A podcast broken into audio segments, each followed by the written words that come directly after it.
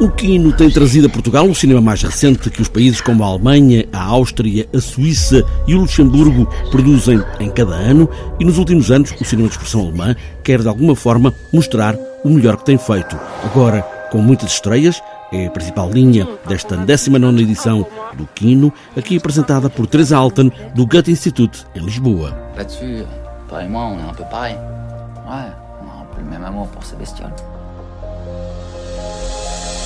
Uma grande maioria de estreias em Portugal, pelo menos, um, que vão de grandes filmes que, como A Grande Liberdade, que ganhou um prémio em Cannes, um, no Festival de Cannes, e desde isso ainda não estreou em Portugal ou um, um filme luxemburguês que chama-se Jumbo, que também tem a sua estreia em Portugal.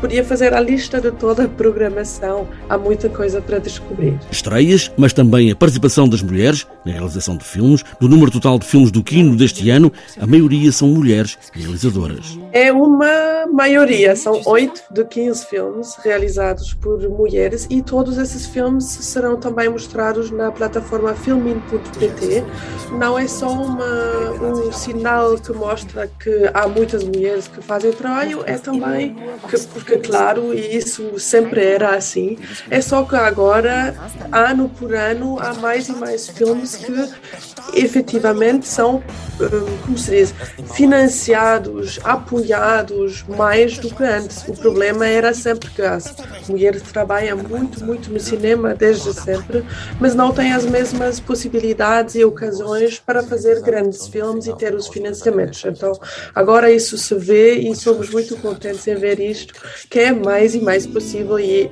então é possível destacar mais e mais os filmes feitos por mulheres. A edição do Quino regressa à plateia do São Jorge, em Lisboa, embora também tenha edição online no Filmin e abre esta noite com O Vizinho do Lado. Abrimos com uma estreia, também estreia de realização, porque é o filme que chama-se O Vizinho do Lado, que é feito por Daniel Brühl. Daniel Brühl é um ator conhecido por alguns, provavelmente, do filme Adeus Lenin, ou também uh, foi ator para um filme de Tarantino, Inglourious Basterds e muito mais. E então aí fez o, a primeira realização de um filme no qual é também ator.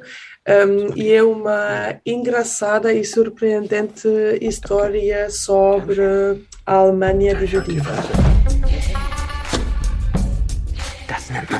Cinema de expressão alemã para olhar para uma outra ideia de cinema na Europa com o Kim.